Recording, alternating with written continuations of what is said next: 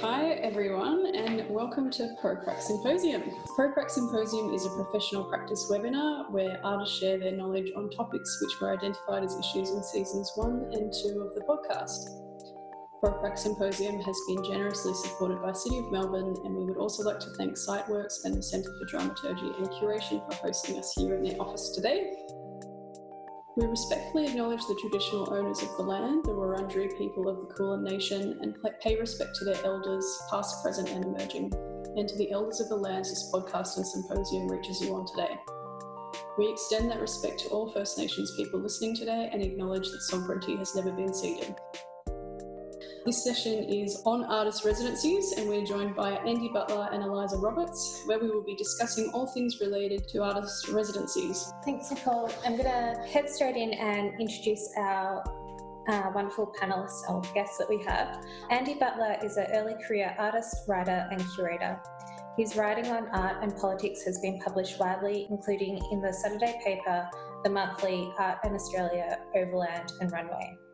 He has recently exhibited his work at Bus Projects, First Draft, Footscray Community Art Centre, C three and the Substation, and worked on curatorial projects at Bundoora Homestead Art Centre and Blindside.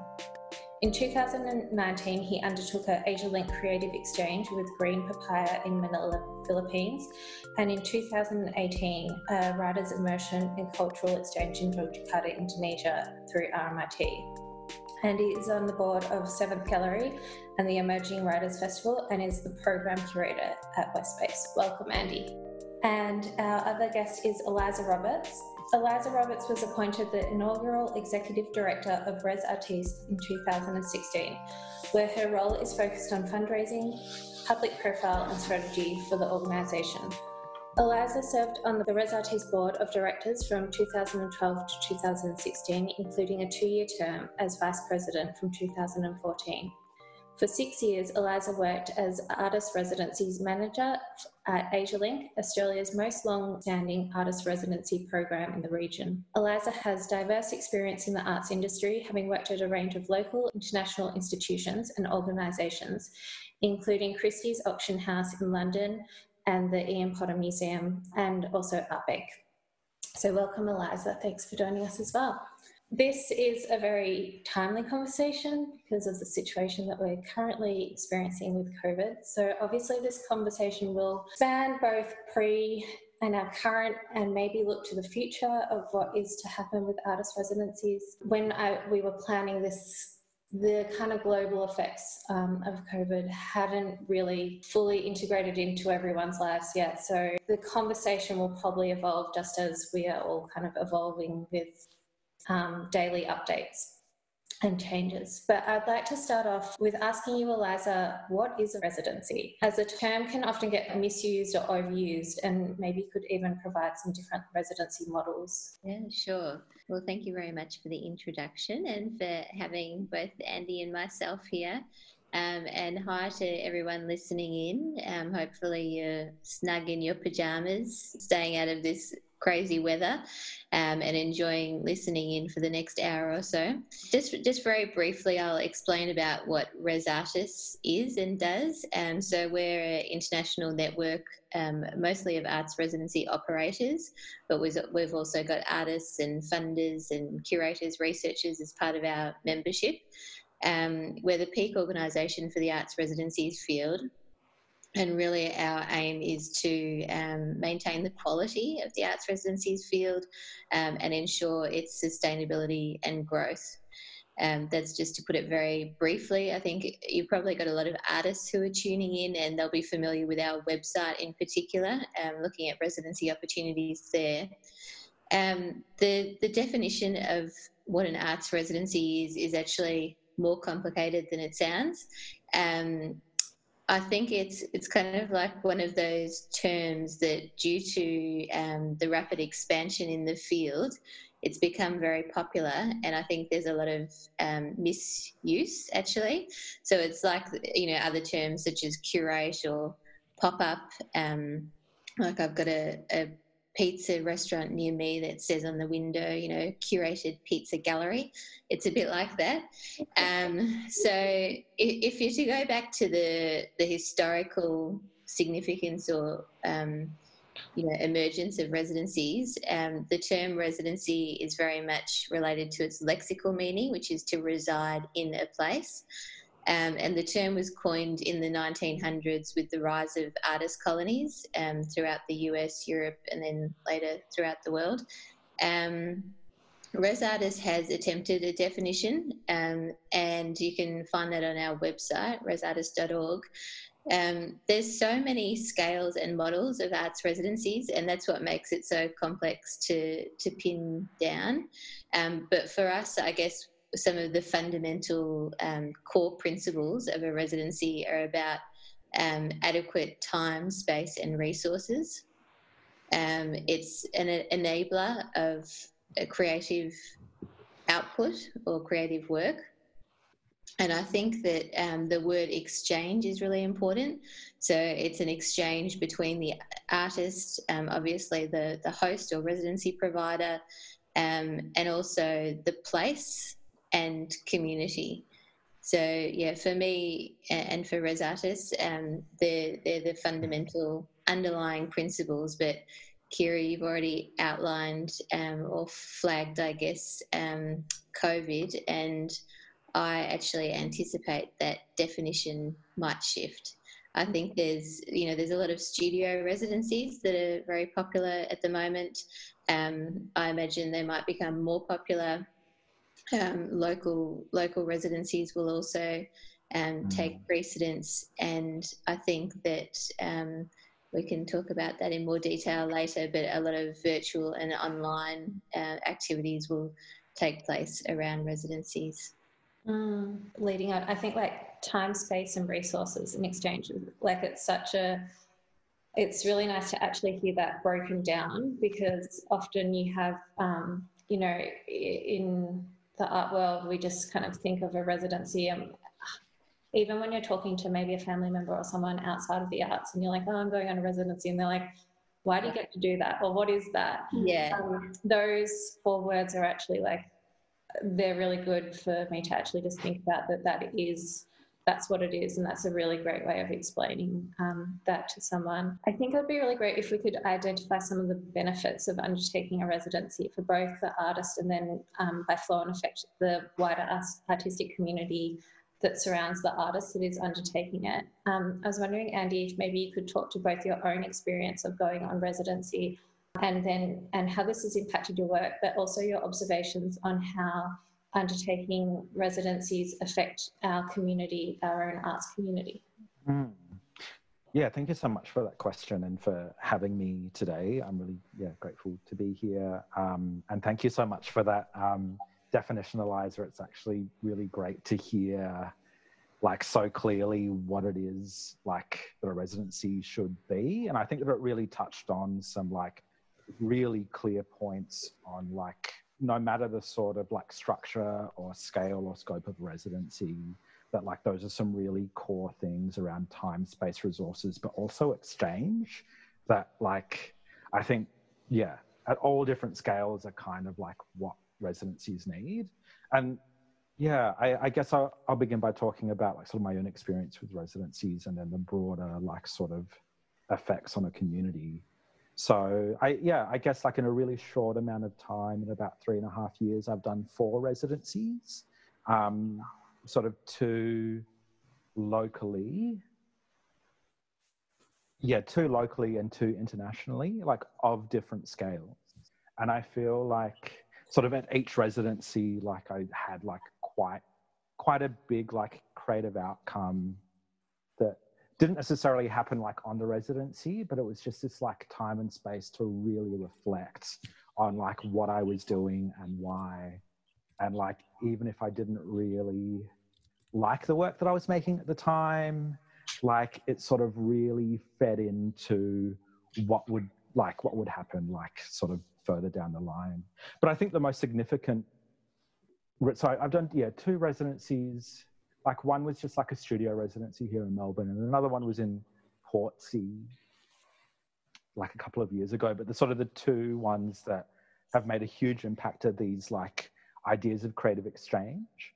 So um, yeah, so I did a, um, a writing residency through R M I T in twenty eighteen, where it was like five Australian writers and five Asian writers coming together in somewhere in Asia. So I spent two weeks in Indonesia with these writers. It was all about exchange and sort of meeting each other. Uh, and then this Asialink residency was also sort of like founded on this idea of exchange. Uh, and I feel like the thing that really was really beneficial for me, I think, is that it's sort of like being overseas and being outside of this incredible inward-looking bubble that the Melbourne art scene can be acutely, and like sort of the Australian art scene is more broadly. It's sort of getting that, getting that outside perspective on what is happening here was really, really fruitful. Like, yeah. Uh, but also sort of understanding where it is that our arts community fits within a broader international dialogue. Um, and I think that that's really important for pushing like the sorts of work that is created within a specific like geographically located arts community. And so I think that these residencies sort of have this real like ongoing effect for both like the place where the artist is going and the sort of art scene that they're from, that it's sort of this like ongoing exchange of ideas and practices and ways of working that can really shape the sort of, yeah, the sort of things that come out of a community. Because I've, yeah, I, I sort of see like going overseas or bringing like an overseas artist here to Melbourne, like it's just this way of like piercing this bubble that like everyone's working in and like slowly trying to let in ideas and then sort of like, yeah, filter through the practices of different people. Mm. Yeah. On that um, notion as well of the idea of time, I did a residency um, through a space called Signal Fire, um, which is located in Oregon in the U S, and they have a publication called Leaf Litter, and I believe it was an article written by one of the founders, Amy Harwood, who um, wrote about perspective and time and how a residency can, it may not be the have an outcome, but the um, the space, the time and perspective is really important for an artist mm. to remove themselves from their community and have a different experience. Mm. Um, Eliza, from your position, you can probably see a very like wide view of what those benefits are, having worked in your different roles and seeing artists like before they undertake a residency and after, um, and see how that can kind of affect them in different ways. Um, what are some of the benefits that you identify? Um, yeah, I think I think this time out for reflection is a really interesting and important concept. And I was I had a, another Zoom meeting the other day with someone in Sweden, and we were joking about this idea. Um, that COVID is, has kind of created a residency for everyone. Like everyone is having time out for reflection in some way. Um, whether, you know, like I'm incredibly busy, in fact, more busy than I've ever been in my entire life right now, but you're still sort of reshaping things and mm. evaluating. Um, so yeah, that was, that's quite interesting. But yeah, I think, I think the benefits for, for artists, uh, huge and, and many. Um, obviously, the creation of new works. Um, it's time. It can be time for experimentation and pushing the boundaries of an artist's practice as well. Um, so often, artists come out of residencies and perhaps, um, you know, with new skills or um, different perspectives that push their their practice in a, a new focused way. Um, They can obviously be motivated and inspired by new surroundings and um, a different setting, different cultural landscape. Um, intercultural understanding, of course, is a very important element of this. Um, you know, I guess positioning yourself as a as a resident in a, a new society or um, perhaps unknown place. Um, There's outcomes, and not every residency demands outcomes, but ultimately there are outcomes. I've I've never met a artist in residency who hasn't had an outcome of some description, um, and I think that it takes quite a while for artists to, um, I guess, com- decompress from a residency experience. Mm. Um, ultimate, ultimately, the the outcomes are, there's immediate outcomes, of course, in terms of an exhibition or publication, whatever it might be. Then there's sort of medium-term outcomes, um, which are usually back in the artist's own country. Perhaps it's a showing of the work they created um, on residency, or a talk or something, which is also creating this sort of trickle-down effect through their peers and the local arts community. Um, and then long-term, I think, is where the really interesting um, outcomes occur.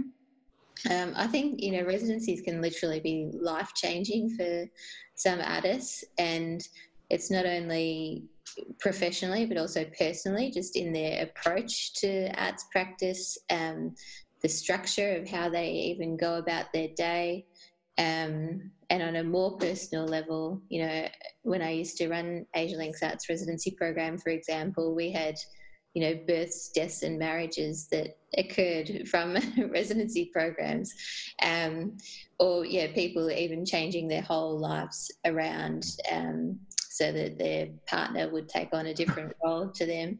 It's, it's, it is that time out for reflection that enables all of these benefits to occur. Mm, these have been really great, um, kind of pinpointing those things, but there's also kind of the extended side of an artist residency where um, it doesn't just affect the artist and the arts community from which they come from. The artist visiting also affects the community that they are visiting, um, which again, as um, you've both pointed out, that idea of exchange is really important. But then it kind of, it's such a ripple effect, because often it's not just the community, it's the town, it's the city and the country. And often, as you also said, Eliza, there's so many different models of residency programs, and some of them are very much integrated into different kind of exchanges between cities, um, or are tied up in tourism or financial investments from different people. And there's different, um, what's the word, but I guess there's, there's different stakeholders involved. And I'm just wondering, um, from the perspective of an artist, do you think that there needs to be kind of a level of transparency from the like host organisations, or um, about what their interest in hosting an artist is? Or do you think that it's kind of should be up to the artist to kind of investigate that relationship further? Um, I mean, yeah. I can quickly, yeah. Um, that's really interesting about... Um, Yeah, thinking about the host organisation. I actually think the relationship between the artist and the host organisation is incredibly important. And like, I don't know if I'd, especially if it was like a in, big international residency, I wouldn't necessarily want to show up to a host organisation without them being invested in the reason why I'm there.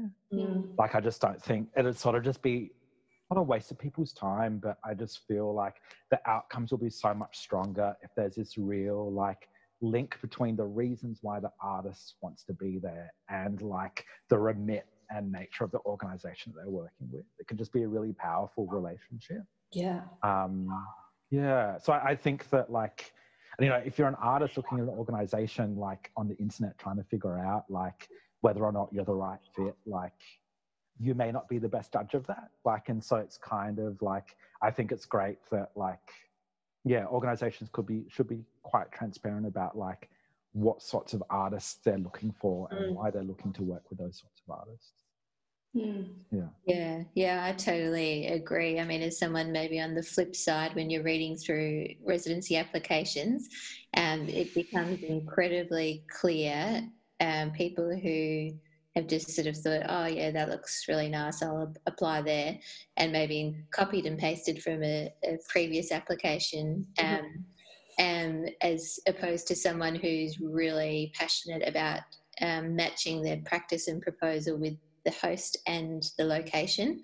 Mm-hmm. um, and I think it's it's really important that the host um, also has a say in the selection of the artists. It, that it is the case most of the time, but I know some programs don't have that, particularly when there's reciprocal exchanges involved. Mm-hmm. Um, and for me, it, it's so important that they have that um, that say and that buy-in and investment, as you say, into that person's practice and what they're actually proposing to do. I think it's fundamental to the success of any residency. Mm-hmm. Yeah.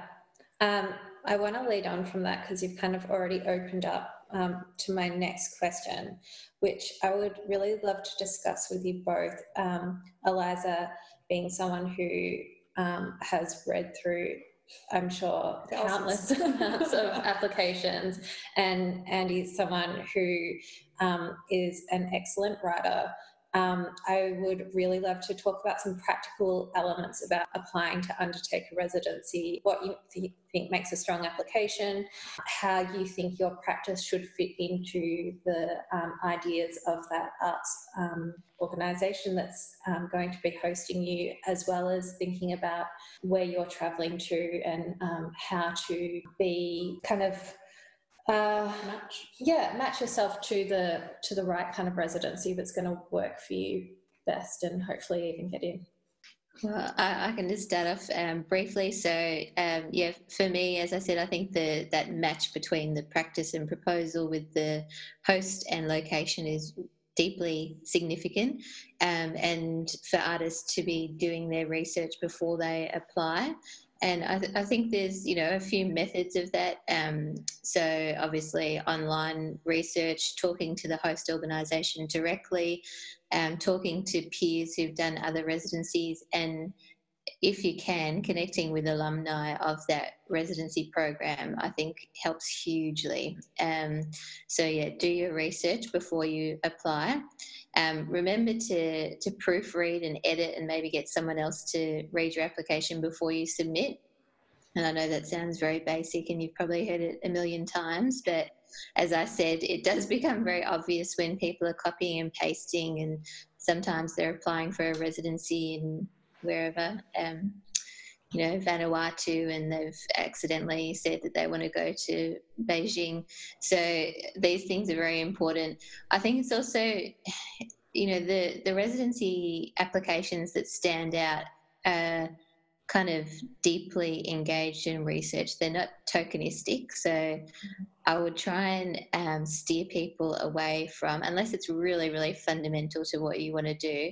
You know, an obvious example is if you're looking to go to Mexico, don't say you want to do something with Frida Kahlo unless unless it's, it's highly, you know, right. an integral part of your proposal. Um, I think also for me, what I, I did read a lot of arts residency applications, and still do sometimes today on panels. And I think one thing that stands out a lot is um, people who have a sort of a solid concept, but they are open to opportunity.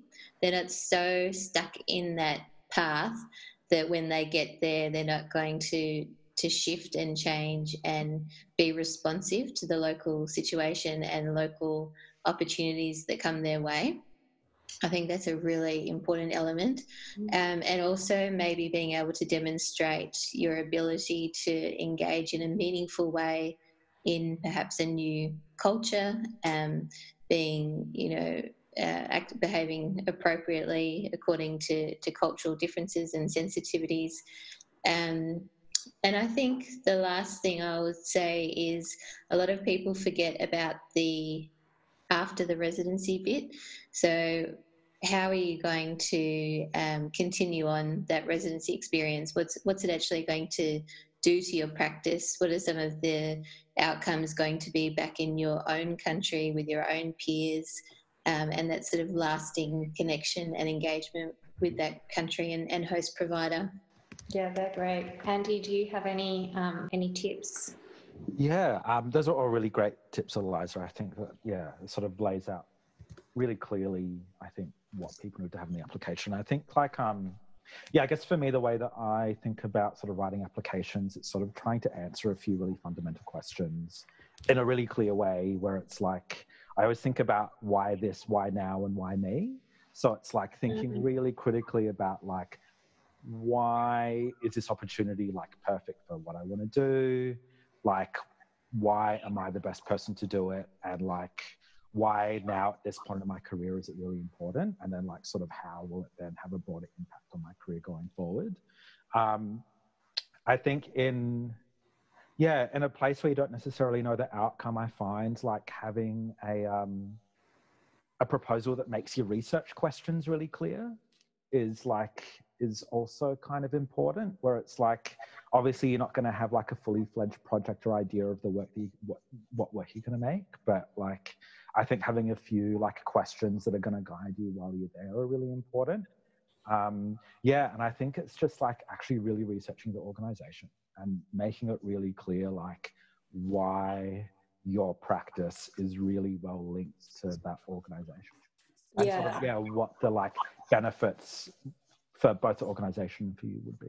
I think that that kind of level of being deeply engaged and invested in the long term, like you said, Eliza, about um, what's going to happen afterwards as well, is like thinking about how this is not going to just impact your career short term, but where this research or this experience can work on your practice at, at a, a level of your actual practice, rather than it kind of just being like a career highlight of like getting to go overseas or getting to be funded to do something. But like, mm.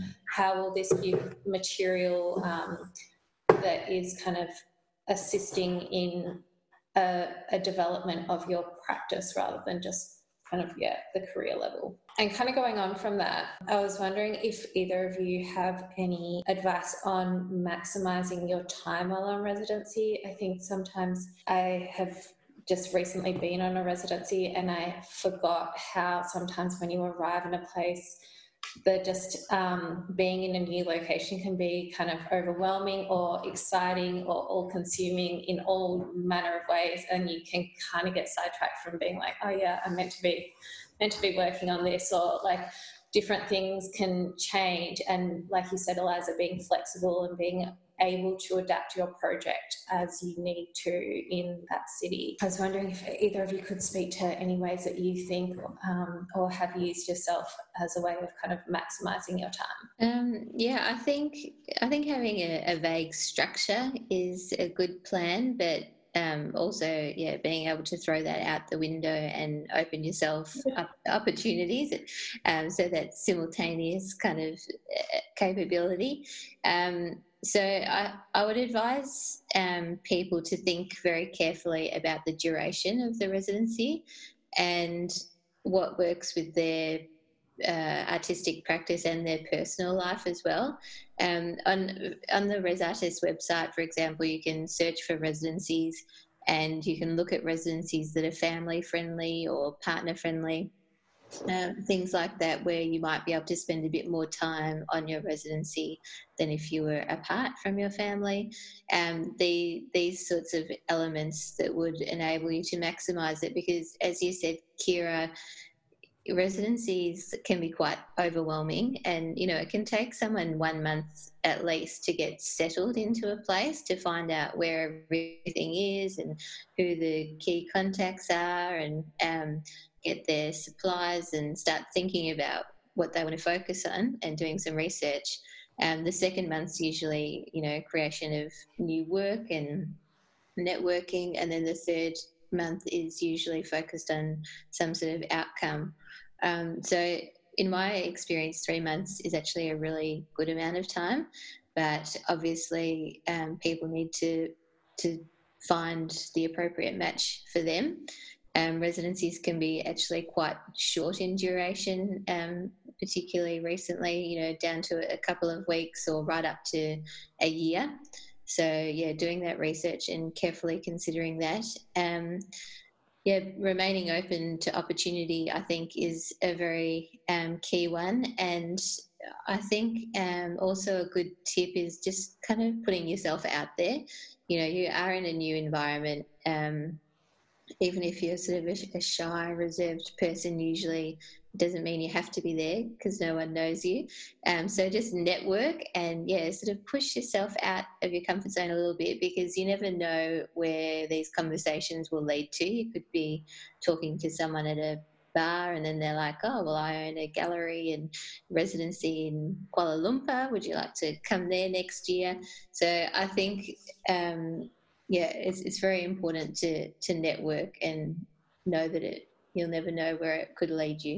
Yeah, and I think um, people are also really excited to meet artists from Australia as well. Like in my own experience, that um, reaching out to people, people are, um, you know, we are quite far away, and sometimes people can't get here, so they get very excited about meeting artists from Australia and getting to understand the Australian art scene through the perspective of meeting an artist. So it can be really important to be like a representative of your community um, and communicate that to people um, as well. And yeah, most people are like really down to meet you once you reach out. Mm. Um, yeah, I, I felt, sorry, sort of following on for that, I, I feel like, yeah, for me, before going on this AsiaLink residency, like asking people for contacts in Manila was really important, and sort of reaching out to people before I arrived, just because in the whirlwind of travel and then settling into a new city, you're so kind of like out of it and like feeling a little bit like lost and discombobulated, that already having contacted people really helped. Mm-hmm. Um, yeah, but I just feel like, yeah, sort of what Eliza was saying, it's like that openness to like meeting people is really important, because I feel like, yeah, I don't know, a lot of like sort of different travel that I've done recently, it's like sort of wherever I've been, like talking to other artists is always really fruitful. Like there's sort of like this understanding of like what you're doing, and so it's like there's sort of this thing that already like binds you together. Um, yeah, and so I, and I feel like, yeah, those sorts of relationships have been really great to try and facilitate. Um, mm. Yeah, so like meeting people is really great, but then also not being too hard on yourself either. I feel like, yeah, sort of trying to pack too much in is kind of like, yeah, isn't maybe the, the best way to go about it either, because I find like, yeah, probably like one of the really beneficial things for me is that like, you know, in Melbourne, I can, you know, go for like weeks or months of being like incredibly busy, and then the actual time away where there's not that like seven day a week sort of like work routine is is really great. So I think just like taking a step back as well is really is really good, and not putting too much pressure on yourself. Mm, yeah. Um, yeah, I am. Um, I do have another question to go on to, but I am just kind of brought to mind of um, a um, speaking with someone last year who, um, and I think they might even be actually in listening today, um, talking about how in their day-to-day life, they need to kind of work to full-time to, you know, pay rent, to live, um, and the time for the art practice isn't always available. So using artist residencies as a structured time to go away and create a body of work, and building that into actually the way that you practice. Um, and I thought that was really interesting, and I hadn't really heard that approach before, but I think it's a really fantastic idea of mm. um, if you have the privilege to be able to do that, that you can um, think of, you know, your, the artist residency as your production time, um, and then kind of your day-to-day life as your kind of like thinking time. And I thought, yeah, that was a really cool idea. I, I actually feel like I kind of work in like an opposite way. It's like I sort of, when I'm in Melbourne, I'm usually just in like output mode, like consistently doing output. Mm. But then it's like going on a residency that it's kind of like the time that I actually have to critically reflect on what I'm doing and think more deeply about it. Because usually if it's like sort of before all this, like it's just such like a constant hamster wheel of like output that like, yeah, I don't know. So that's sort of, yeah, how I'm sort of seeing my relationship to residencies, I guess, that it's like not necessarily like outcomes, but like in terms of like conceptual development of what I'm doing, it's been really significant.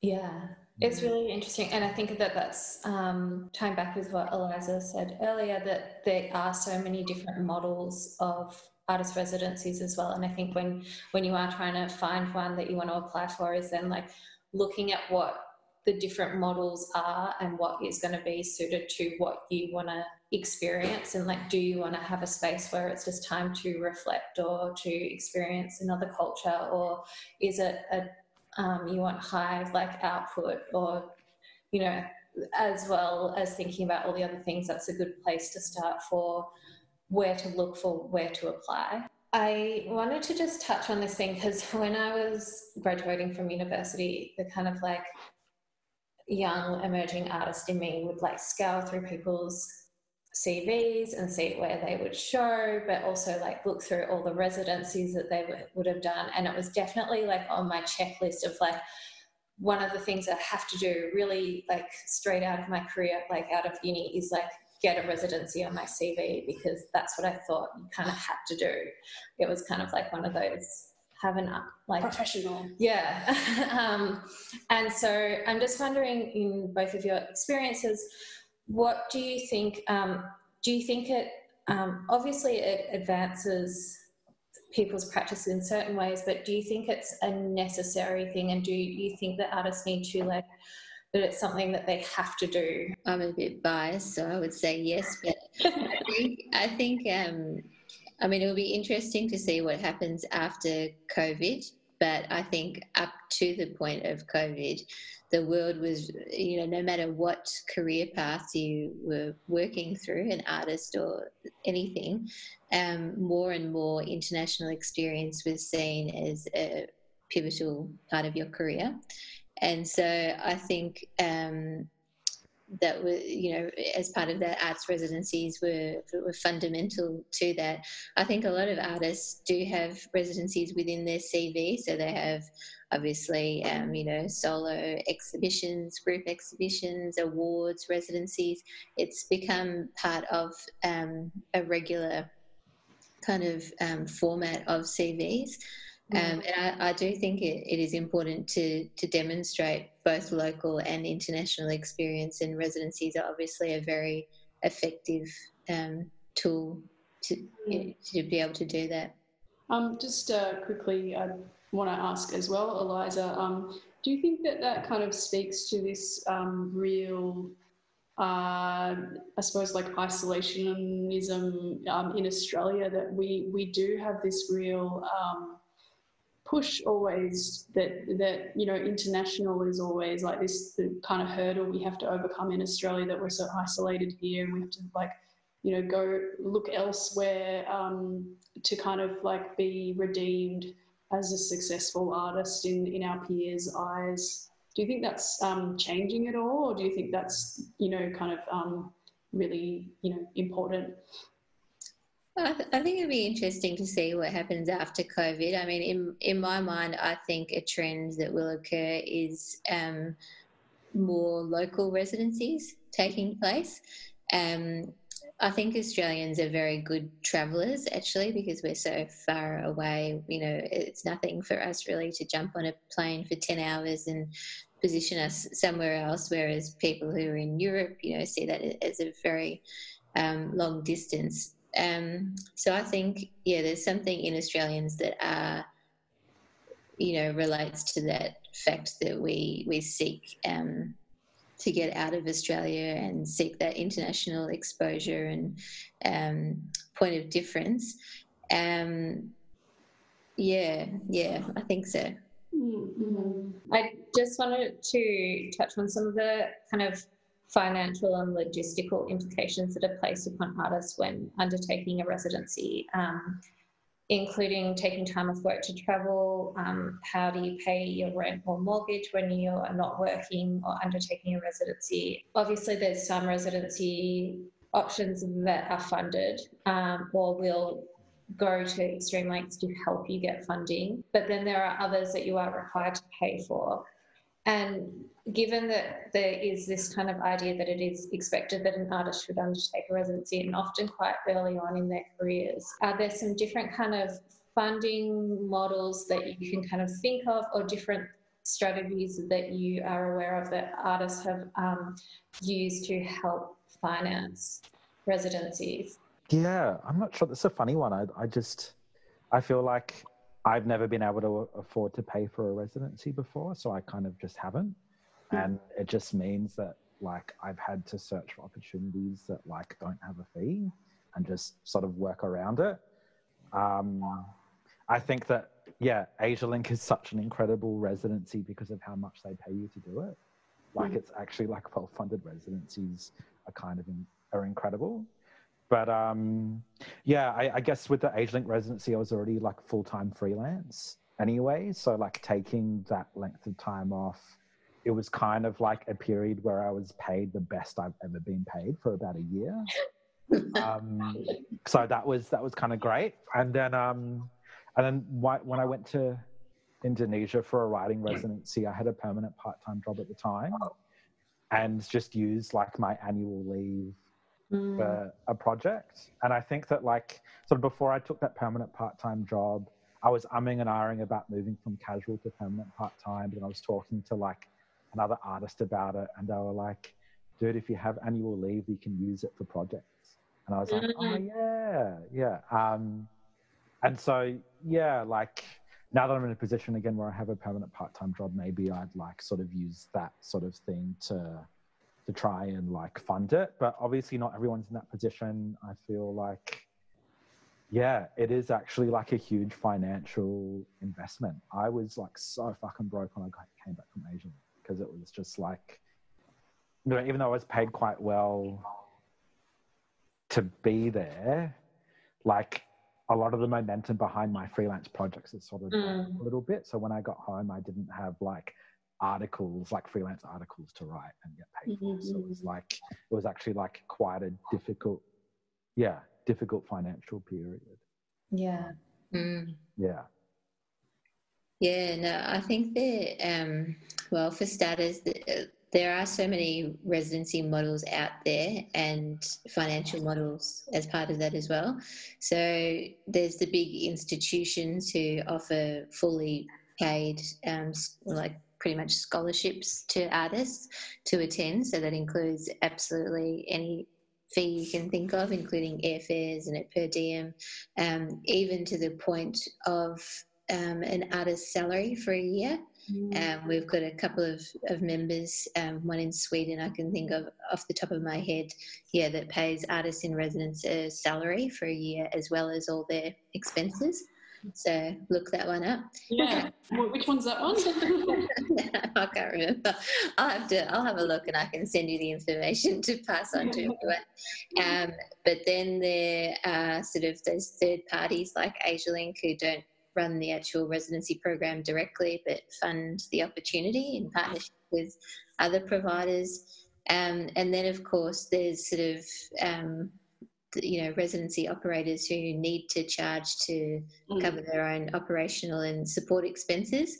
I, I'm often asked about that because within our membership we've got a mix of all different types of models, um, and it's becoming more and more common for residencies to charge fees.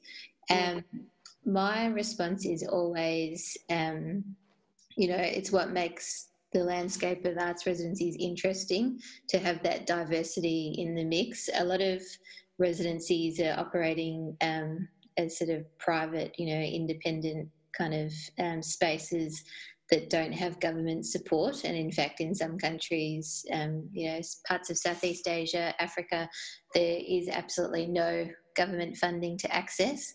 Mm-hmm. Um, and on the flip side of that, I would say that for artists in most places there is funding to access. So um, around the world, I would have to say, I mean, I really can't think of an arts council that isn't supportive of residencies. They're incredibly supportive of, mm. of residencies um, across the board. So I think I would encourage everyone to investigate funding sources here in Australia. Um, if I'm allowed to name some names, I can. Um, so, yeah, like the Australia Council, Creative Victoria. Um, if you're tuning in from other states and territories, you can access your own um, state or territory arts council, um, even some local councils like City of Yarra, um, City of Melbourne. Um, there's also through the Department of Foreign Affairs and Trade, the bilateral councils, so people like the Australia-China Council, Australia-Korea Foundation. Um, and there's also some creative ways of trying to cut down the cost, because Andy sort of touched on something, you know, obviously you've got to pay for the travel and residency experience, and um, often it's a requirement, and it should be, particularly now that everyone has travel and medical insurance, for example, which can add on an extra cost. Um, but also you're paying for things back home. So if you're renting a studio, if you're paying rent or a mortgage or whatever it might be, you've got to keep those expenses up. Um, I know the Australia Council, um, for at least some of their grant rounds, you can apply for funding that covers some of that. Um, so it's worth looking into that. But there's also some creative options, such as um, doing, you know, studio swaps or house swaps, things like that with other artists. Yeah. Mm-hmm, mm-hmm. Yeah, I think you said something really great there, which is, and I think, again, when we're thinking about where to apply is um, you may be applying to a city um, that does not have the same infrastructure for arts funding as we do here in Australia. And as much as, um, you know, we are very protective of our arts funding here, and we need to be, we are also incredibly privileged um, and have access mm. to money that many people do not have. Um, and so I think being aware of where you're applying to and why you're applying um, to that place and what you can bring um, to the table mm. um, and to support yourself rather than relying um, on someone else. But there is definitely some, like, you know, of course there's like all the kind of Kickstarter and those kind of Patreon things that I know people use to fund residencies, which can be, um, sometimes it's like, oh, why am I paying for this, your, your residency? But then there's, I've also seen friends do incredible things with that, where their their trip to a residency program like Banff is when they work in community arts, you can see how much they are bringing back to our arts community when they come back, and it's actually investing in our own uh, arts community by helping them get to access that residency. When I was really young, and this is um, I did like I made my own cookbook and sold it to my friends for five dollars, um, and made a few hundred dollars to be able to, which would allowed me to go on a trip. And sometimes it really means just like, you know, thinking about what resources you have, who, what community can support you to get to where you are, and you need to think of like what you can bring back to the community as well. Um, and yeah, mm. I think you'll say something. No, I have something for Q and A's. Oh, yeah. Okay. And I, I just want to have two final kind of questions. We touched on this a bit in our panel earlier on artist parents. I, and Eliza, you brought it up before um, about um, residency programs that have space to accommodate for children and families, um, or there to be another carer there as well. I'm just wondering, in terms of artist residencies, from my experience, but I might be very wrong about this, it kind of seems to be uh, more the norm that families are not welcome in residency spaces. And I'm just wondering, you think that there might be an unfair advantage to those who um, are able to not be primary carers for a child to undertake a residency, and that some people might not have access to these opportunities or can career development above others? Um, I think there's certainly more residencies out there that are not family friendly than there are. Yeah. Um, but I would say that in the most part that purely comes down to infra- infrastructure. Um, so I think, yeah, as I said on our website, people can search if they want a um, you know, a family-friendly, partner-friendly res- residency, but also things like wheelchair accessibility, because ac- accessibility is another big topic um, in the residency world. So, and, and again, I think that purely comes down to infrastructure and resourcing. I, I don't think that residencies don't want people there. I mean, I'm sure some of them have the perspective that people might be less productive, um, but I would say that that's probably a naive perspective. Um, if there's proper um, formats and structures put into place. So I think it's a matter of people just, once again, doing the research and looking for residencies that will cater to their needs. Um, There's there's also some research being done on that. We've got, um, I'm not even sure where it's up to now, but we were partnering with an organisation in London who was looking at things like um, researching accessible residencies all around the world and p- compiling a, a list, because um, the ones on our website are just our members. So, yeah, there is some work being done around that, but I think there's definitely more that we need to do. That's great to hear that um, that is happening though.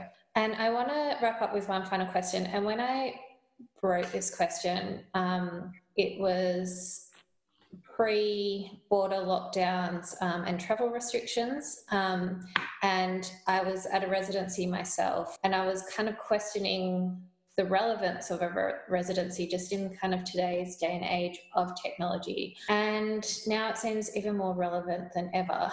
I'm really interested in both of your ideas about what you think the future of residencies are going to look like over the next maybe two years and then maybe in like five years um, once we've kind of moved past our kind of current situation.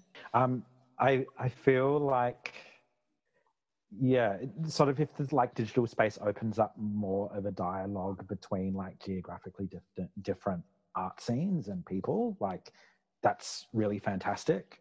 Um, and I guess it depends on what the structure of the, the residencies are, but I, I feel like for me, the like the thing that made residencies was amazing was meeting people over like a long period of time, yeah. like. And sort of just like general socializing. And, mm. and I'm not sure whether that can be facilitated in the same way through a digital residency, whether that sort of like sort of bonding and closeness can happen in the same way. And I think sort of like the, yeah, the openness to surprise of like meeting like a broad art scene, maybe, I don't know, like, you know, maybe that could be facilitated in different ways through like the digital sphere, but like, you'd hope that those sorts of things could be recreated if we do move like broadly to mostly like online sort of sort of residencies. I do feel like it's sort of, you know, I think it'd be great if it became like a larger sort of, yeah, part of like residency programs, because I think that like digital residencies definitely have like really amazing merits. Um, but I'm not sure whether they, you'd want them to like work alongside like in-person residencies too. Mm-hmm. Yeah, yeah, I think that's um, very true, and I think alongside is a very important word. Um, I mean, I probably wouldn't be the right person for my job if I didn't think that in-person exchanges are just fundamentally important. Um, we had a we had a we have um, annual conferences all around the globe in different countries um, each year, addressing different themes, um, and it's aimed at sort of professional development for our members, arts residency operators and artists as well. And our most recent conference was held in Kyoto last year, um, and it looked at the evolution of the arts residencies field, so the history, um, and it looked at external factors that were shaping residency models and how they had adapted over time. So things like um, humanitarian crises, uh, climate change, artificial intelligence, all of these uh, factors are, are what's making residency models into what they are today. And there are some really amazing uh, models out there, things like, you've probably heard of container residency, Andy, um, where the, the artist is literally on a shipping container. Mm. Um, then there's, you know, residencies that are responding to, for example, the Fukushima disaster, um, and that element of social change. And I think COVID will be one of these external factors that will absolutely um, change the landscape of residencies moving forward. I think Uh, just in my own mind and based on what um, feedback I'm getting from our members all over the world, um, I think my kind of projection forward is that there will be an increase in local exchange. There will be um, a focus on virtual residencies and online residency activities that are kind of complementary to the actual physical exchanges. Um, And so that will all be interesting to see how it rolls out, where Res Artiste is actually just about to send out a survey um, that looks at the arts residencies field specifically, so artists and arts organisations, and assesses the true impact of COVID on the field. Um, and we're doing it in three parts. So we're assessing the immediate impact, medium-term and long-term um, impacts, and really the aim is to find out what the trends are, um, what what the impacts are, of course, and to advocate um, for you know emergency measures and um, sustainability moving forward. Um, the other thing that we are doing, we've got on our website already a special COVID section, um, and we're looking to expand that hopefully in the future with some digital learning Um, for artists and arts residencies that helps people kind of adapt. So a lot of our members, for example, um, are asking how they can still continue residency activity and residency operations um, without the physical exchange element. So I think these yeah practices will be incorporated and will continue on even after COVID has mm-hmm. finished. But I do think, actually, um, arts residencies are going to play a really fundamental role when the borders reopen. I, th I can see that as a sort of tool for re-establishing artistic and cultural exchange. Yeah. Yeah. Mm. I think that, yeah, you guys have covered so much today. I just want to say thank you to you both um, so much. And I actually just got a little bit nostalgic while you're both talking, thinking about all of the residencies I've oh, been on. The world. And just um, the relationships as well that you build during those times. I think the first residency I went on, I'm still in contact with everyone who was in that cohort with me.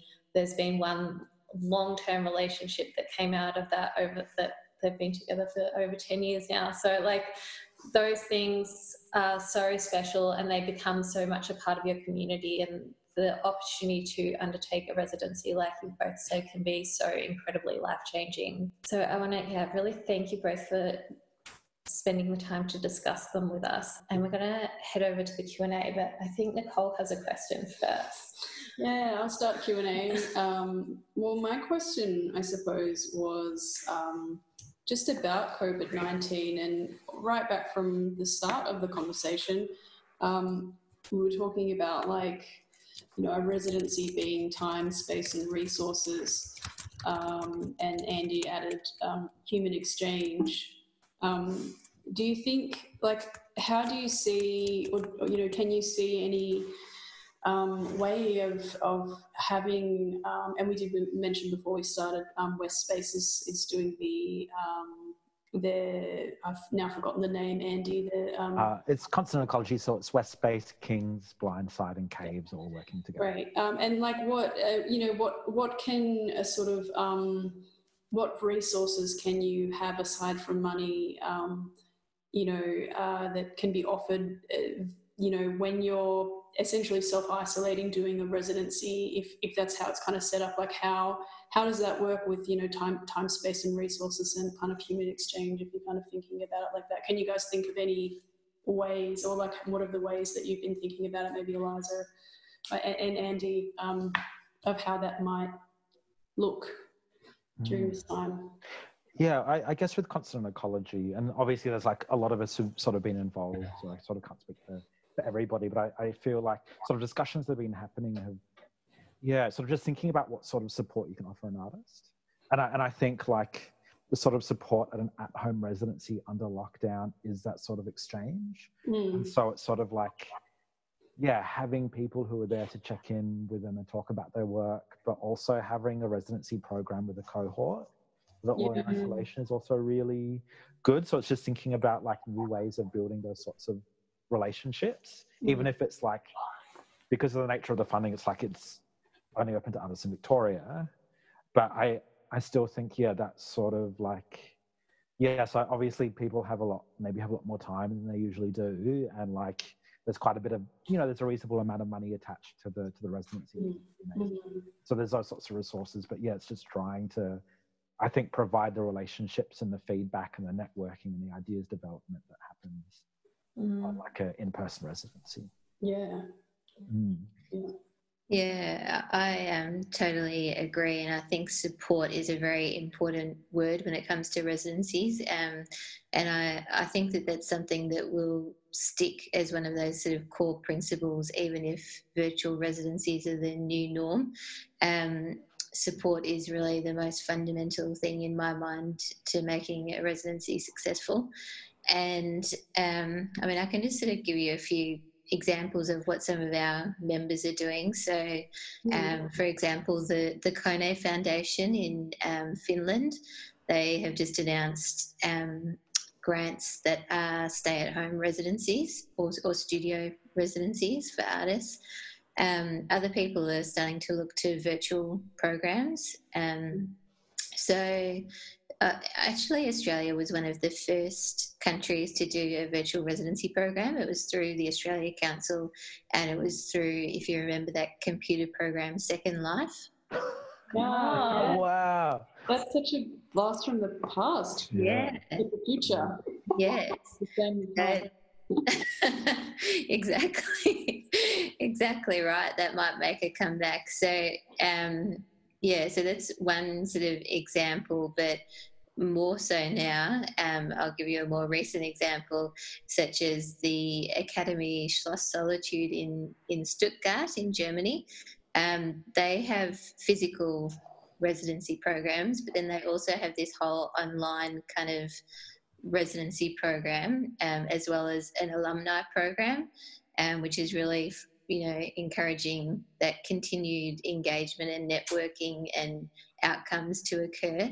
So I don't think it's it's just the actual residency that has to take place online. It's also um, the things that go with it. So, you know, virtual experiences of um, intercultural understanding, for example, um, that networking um, contacts kind of um, kind of benefit as well.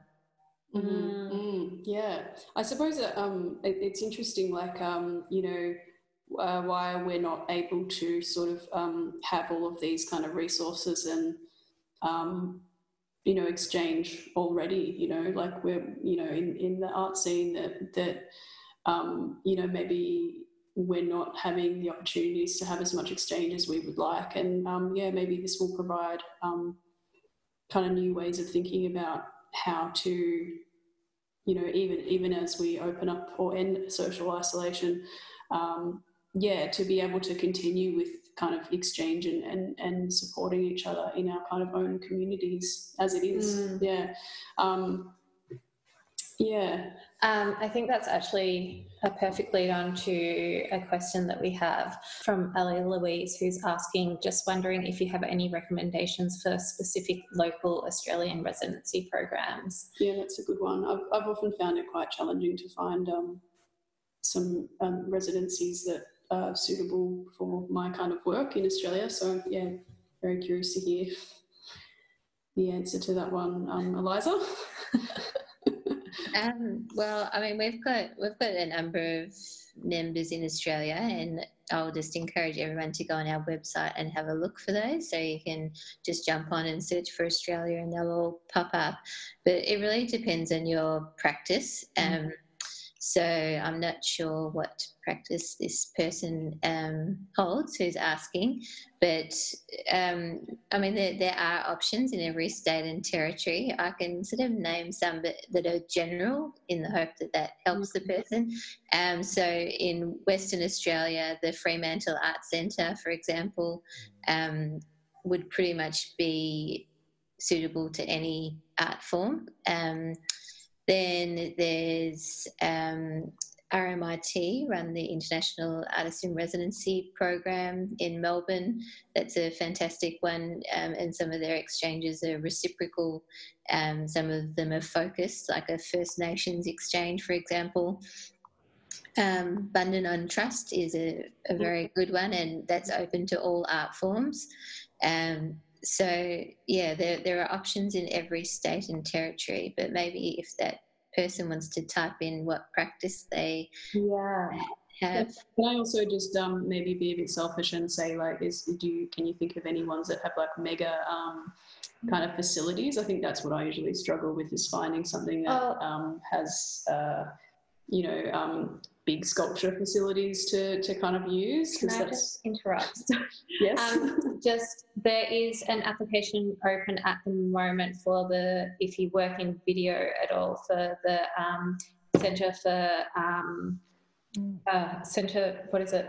The Centre for Projection Art are currently seeking oh, right. proposals, and they have some money attached to it as well. And there's, I think, a mentorship that goes with it too. So um, if anyone is working at all within the field of kind of projection and video, anything relating to that, that's one that's local to Melbourne and um, yeah, has some financial support and a studio. Yeah, um, I think Ellie Louise has just said fibre, art practice, sculptural, and installation. The Australian oh. Tapestry Workshop offers a residency. Yeah, that one's great. I've done that one. Excellent. Yeah, yeah, that, my, my partner's done that one. It looks really great. Um, yeah, I think there's also, I'm not sure if it's still running anymore, but there was a really good one in Portland, Victoria for, for like textile artists, fibre artists that was going for a while. Mm-hmm. um, yeah, I, I feel like just sort of generally, or generally though, in thinking about like, emerging artists and like artist residencies and sort of the career trajectory as you like get larger and larger residencies.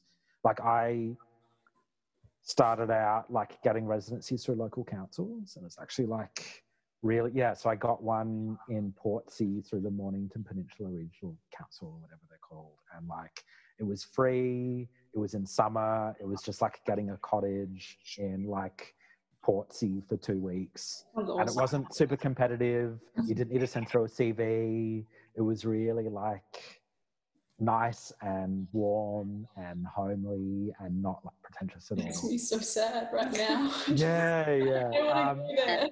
but, yeah. but like I, I think in terms of scale of opportunities, like there's a lot, and so it's like mm-hmm. yeah. So for me anyway, like because I'm only like you know yeah.